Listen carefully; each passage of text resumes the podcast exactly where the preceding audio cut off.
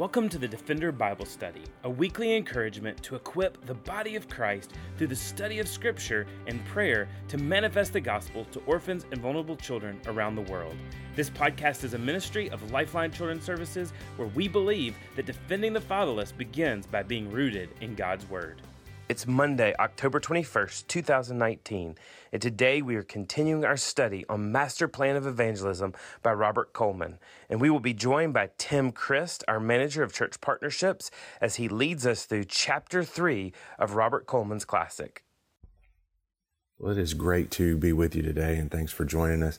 We're in chapter three of the Master Plan of Evangelism by Dr. Robert Coleman, and uh, today we look at consecration. So, so far uh, through the book, we've had uh, the apostles selected by Jesus in chapter one of the book, and then we had him in association with them on a regular basis, chapter two.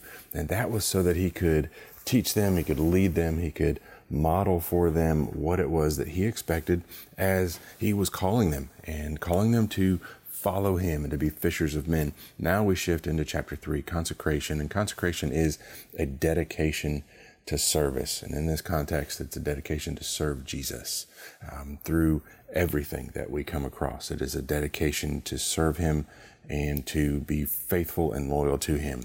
So as as uh, Coleman starts off this chapter, he sa- says that Jesus expected the men he was with to obey Him. They were not required to be smart, but they had to be loyal. And this would become a distinguishing mark by which they were known.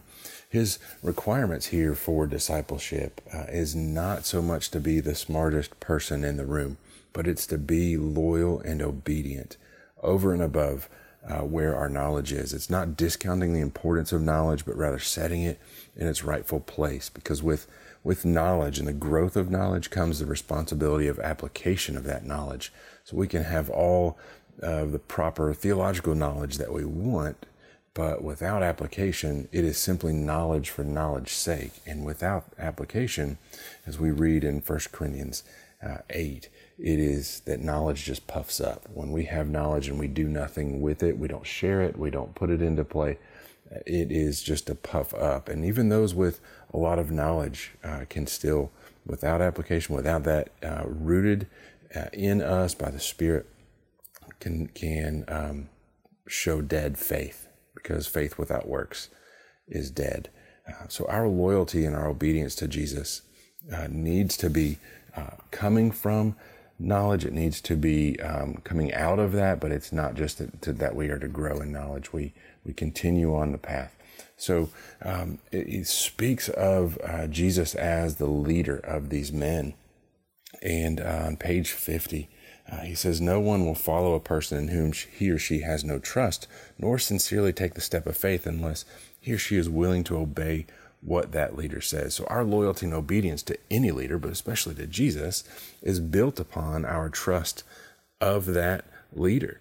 It's built upon a foundation of trust. And with that, we have solid footing under us. We must walk in faith and we must walk in trust of Christ first and foremost, who authored and who will perfect our faith in, in that we see in Hebrews uh, chapter 12, where he says, the writer says, Therefore, since we're surrounded by so great a cloud of witnesses, let us also lay aside every weight of sin which clings so closely, and let us run with endurance the race that's set before us, looking to Jesus. There's that trust and that faith in Jesus as we as we run this race. We look to Him, we trust in Him, who is the founder and perfecter of our faith, who for the joy that was set before Him endured the cross, despising the shame, and is sitting sitting sitting at the right hand of the throne of God. So trust and faith here go hand in hand. Trust and faith take the place of self righteousness and, and of self centeredness.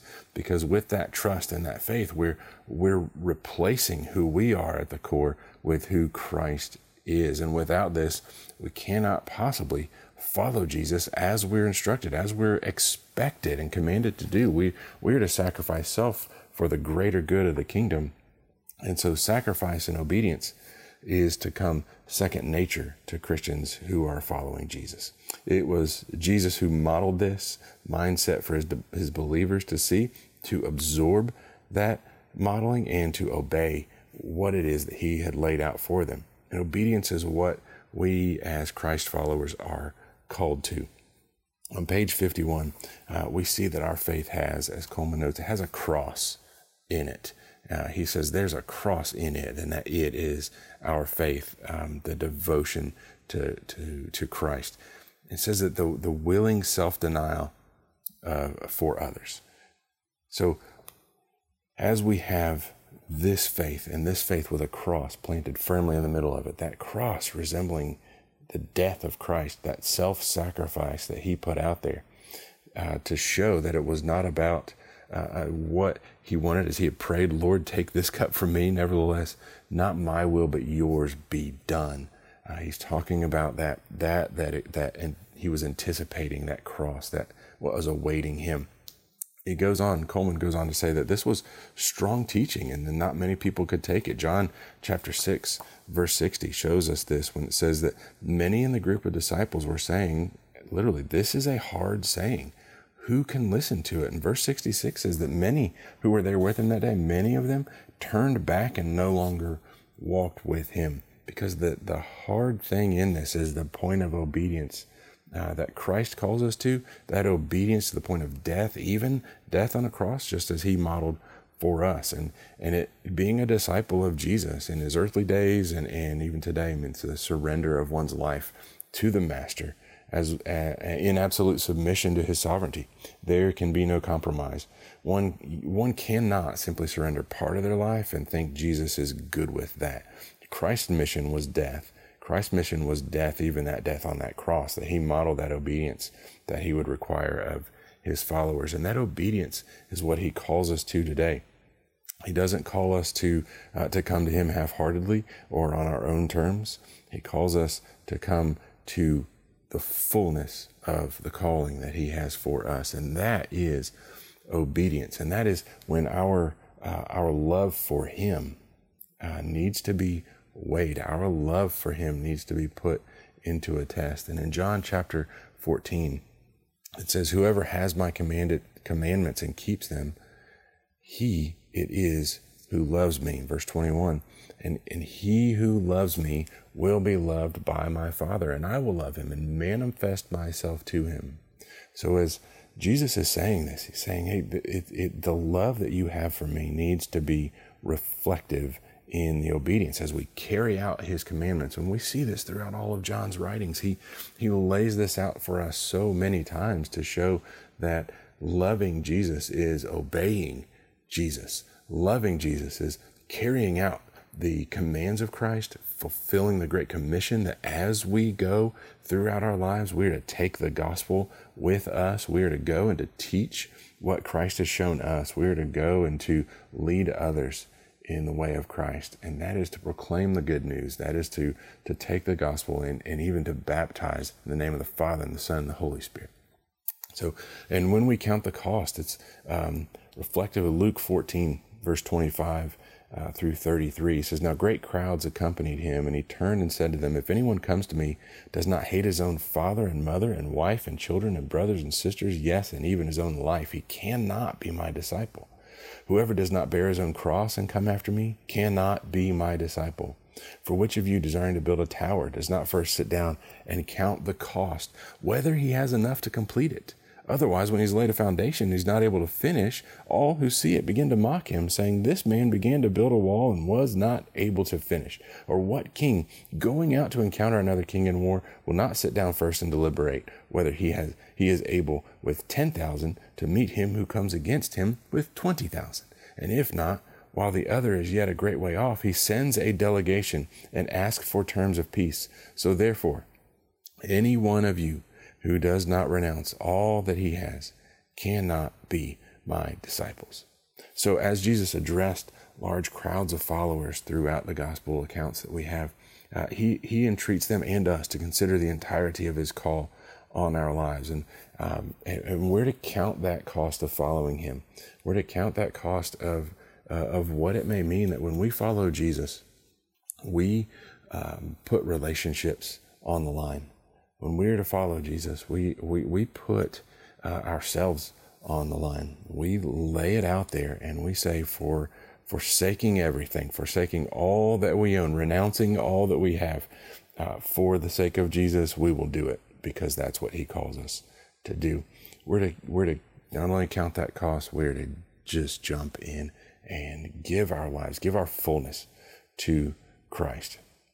And the men that would stick with Jesus, um, we know that they were full of fault. And even even Judas, uh, we see that he walked with Christ, uh, yet would abandon him and and and uh, turn on him. But but these guys that that were called to Christ to, to follow and to be His apostles, they were not necessarily uh, the most educated men. They weren't. Um, they were not the highest in their seminary class uh, in order to follow him and to, and to share the gospel and to walk with him and to see his uh, modeled obedience and, and, and to hear what he had to say. They would learn from him as they walked. And as they learned from him, they grew in the image of Christ. They grew in Him at all times. So at their their but at times their spiritual maturity would shine through much of what they what they did, especially in the fresher and greener years when we see uh, Peter with a constant foot shaped mouth, or even the argument to be at uh, the right hand of Jesus in glory. But Christ was willing to, um, to to kind of put up with some of this from the apostles because of their faithful obedience, and he knew that by grace and by the work of the Spirit in them, the big key, the work of the Spirit in them, that they would be equipped to grow more and more in areas of their weakness. And just as Paul says in 2 Corinthians 12, 9, uh, he said to me, my grace is sufficient for you, for my power is made perfect in weakness. Verse 11, for when I am weak, Paul says, then I am strong. Uh, so grace and patience are at the center of Christ's call to us to follow him. Growth and perseverance are expected from us as fishers of men and as disciples of Jesus. We cannot possibly remain in him while remaining stagnant. We grow. We grow in him in the grace that he gives us through the spirit working in us. We grow in Christ. We grow in his word. We grow in grace towards one another and we grow in obedience to Jesus. And as our knowledge grows, so grows that trust and that obedience to Christ. And as our obedience, through our obedience, it leads to more learning. As more growth takes place, it leads to more uh, increased faith and trust in Him. So as we learn, as our knowledge grows, our application grows, and our obedience grows, and this this kind of takes a cyclical effect because as we see Christ at work, we want more of Christ, and the Spirit convicts that we want and need more of Christ. On page uh, 56, Coleman says about the commitment that we are to have to obedience in Christ. He says uh, this about Jesus the cross was but the crowning climax of Jesus' commitment to do the will of God. It forever showed that obedience could not be compromised. It was always a commitment unto death. And this commitment rings true today, just as it did then. And just as the crowds would gather around him and he would preach these things that were difficult that they that they could not hear that they didn't understand what in the world it meant it means the same thing today that our commitment to him through obedience is to the point of death uh, to embrace jesus uh, in this manner to embrace him is to engage in a war uh, there's a war that happens around us constantly and we are uh, uh, engaged in that on page 58 uh, Coleman says, there can be no dilly dallying around with the commands of Christ. We are engaged in warfare, the issues of which are life and death, and every day that we are indifferent to our responsibilities is a day lost to the cause of Christ. This war that we're engaging in is nonstop. Uh, it, it has not just life and death, earthly ramifications, but uh, but has ramifications of eternal life and death. And thus, we must we must daily equip ourselves with the armor of God and and be prepared for what may come our way uh, through prayer, through worship, through reading of Scripture and fellowship with one another, encouragement of saints around us, and taking that in. Uh, we must we must rise to the occasion and not give in to temptation to to be what what uh, Coleman would call a slacker on page fifty nine. We must rise daily and preach the gospel to ourselves and reminder that hey we uh, we apart from Christ and apart from the gospel uh, we have nothing we uh, have no Jesus, we have no eternal eternal life, we have no hope. So preach the gospel daily, uh, just as he was, um, just as he was laying out for us in Scripture. So we um, we see several instances of Jesus calling uh, calling out to his disciples in order to express what it is to love him, and that is quite simply to obey him. Um, John chapter 6 and 1 John chapter 1, and so many other passages that show us the heart uh, that is desired by Jesus of his disciples. Coleman, Coleman says that supreme obedience was in, interpreted to be the expression of love. So, where will the obedience of Christ, obedience to Christ, lead us? And that answer should be absolutely anywhere He calls. Hope you have a great day and um, know that we pray for you and are thankful for you joining us on this journey. Thanks for joining us for the Defender Bible Study. This week we are praying for the country of Honduras. We are praying for all the children in the care of DINAF, for them to know Christ and to know their value in Him. We're praying for the transition that will take place in the government due to the recent adaptation and signing of Hague. We're praying that we can build stronger relationships with the central authority and the individuals who work for DINAF, which is the central authority. We're praying for them as they implement the new adoption law and the new policies. We're praying that the children would benefit through these policies and that ultimately the government would see the urgency of caring for these children and placing them. We pray for the judges who are making the decisions that impact adoption, as well as those that will make the rulings, and that they will choose to do the right thing and to do it in a timely manner. We pray for the children to be reunified with their birth families or for them to be properly declared abandoned so they can be adopted. We pray for our team on the ground in Honduras, for Carmen and Livio, our attorney and representative. We pray for the wisdom and creativity and endurance as they go to the courts and central authority to advocate for families and children. We pray for them to build good relationships as they work alongside DINAF on family cases. And we pray for families in the process. These are long, hard, difficult processes, and we pray for their patience, and we ultimately pray for their hearts. And we praise the Lord for those families that we do have in the process now. We're thankful for their passion and dedication to the culture and the country of Honduras. And we pray that they will continue to endure with patience through this program. We pray for families that are pursuing specific children that they've fostered in the past or have a relationship with already. And we're praising the Lord for our team, uh, not just on the ground with Carmen and Livio, but also with Josh and Beth and Vera. We pray that the Lord will continue to give them wisdom and discernment as they navigate the family and they navigate the program and support the families. Let's pray. Father God, we thank you so much for the opportunity to work in Honduras. And Lord, we just ultimately would pray that these children would know their value in Christ, uh, that they would know their worth as created in the image of God. Lord, we just ask that you would just use this process. Uh, that Lifeline is on, that we have more contact with children and families. And Lord, that we would be able to share the majesty uh, and the splendor of our holy God, and that we'd be able to, to share the gospel, not only with the children, but also with the government. Lord, we pray for those leaders that are there as Hague has been signed and these policies are being adapted. We just ask for wisdom for those in charge, but also for just clarity as they make policies that will be for the betterment of children, either to be reunified more quickly with their families or to be declared abandoned so that they can find permanency through adoption. Lord, we thank you for Carmen and Livio, our, our attorney and representative on the ground. We just ask that you would continue to bless them with wisdom and endurance. And Father, we just also pray for all of those families in this process that you would give them wisdom, that you would give them endurance, that you would give them patience to continue to do the things that you've called them to do.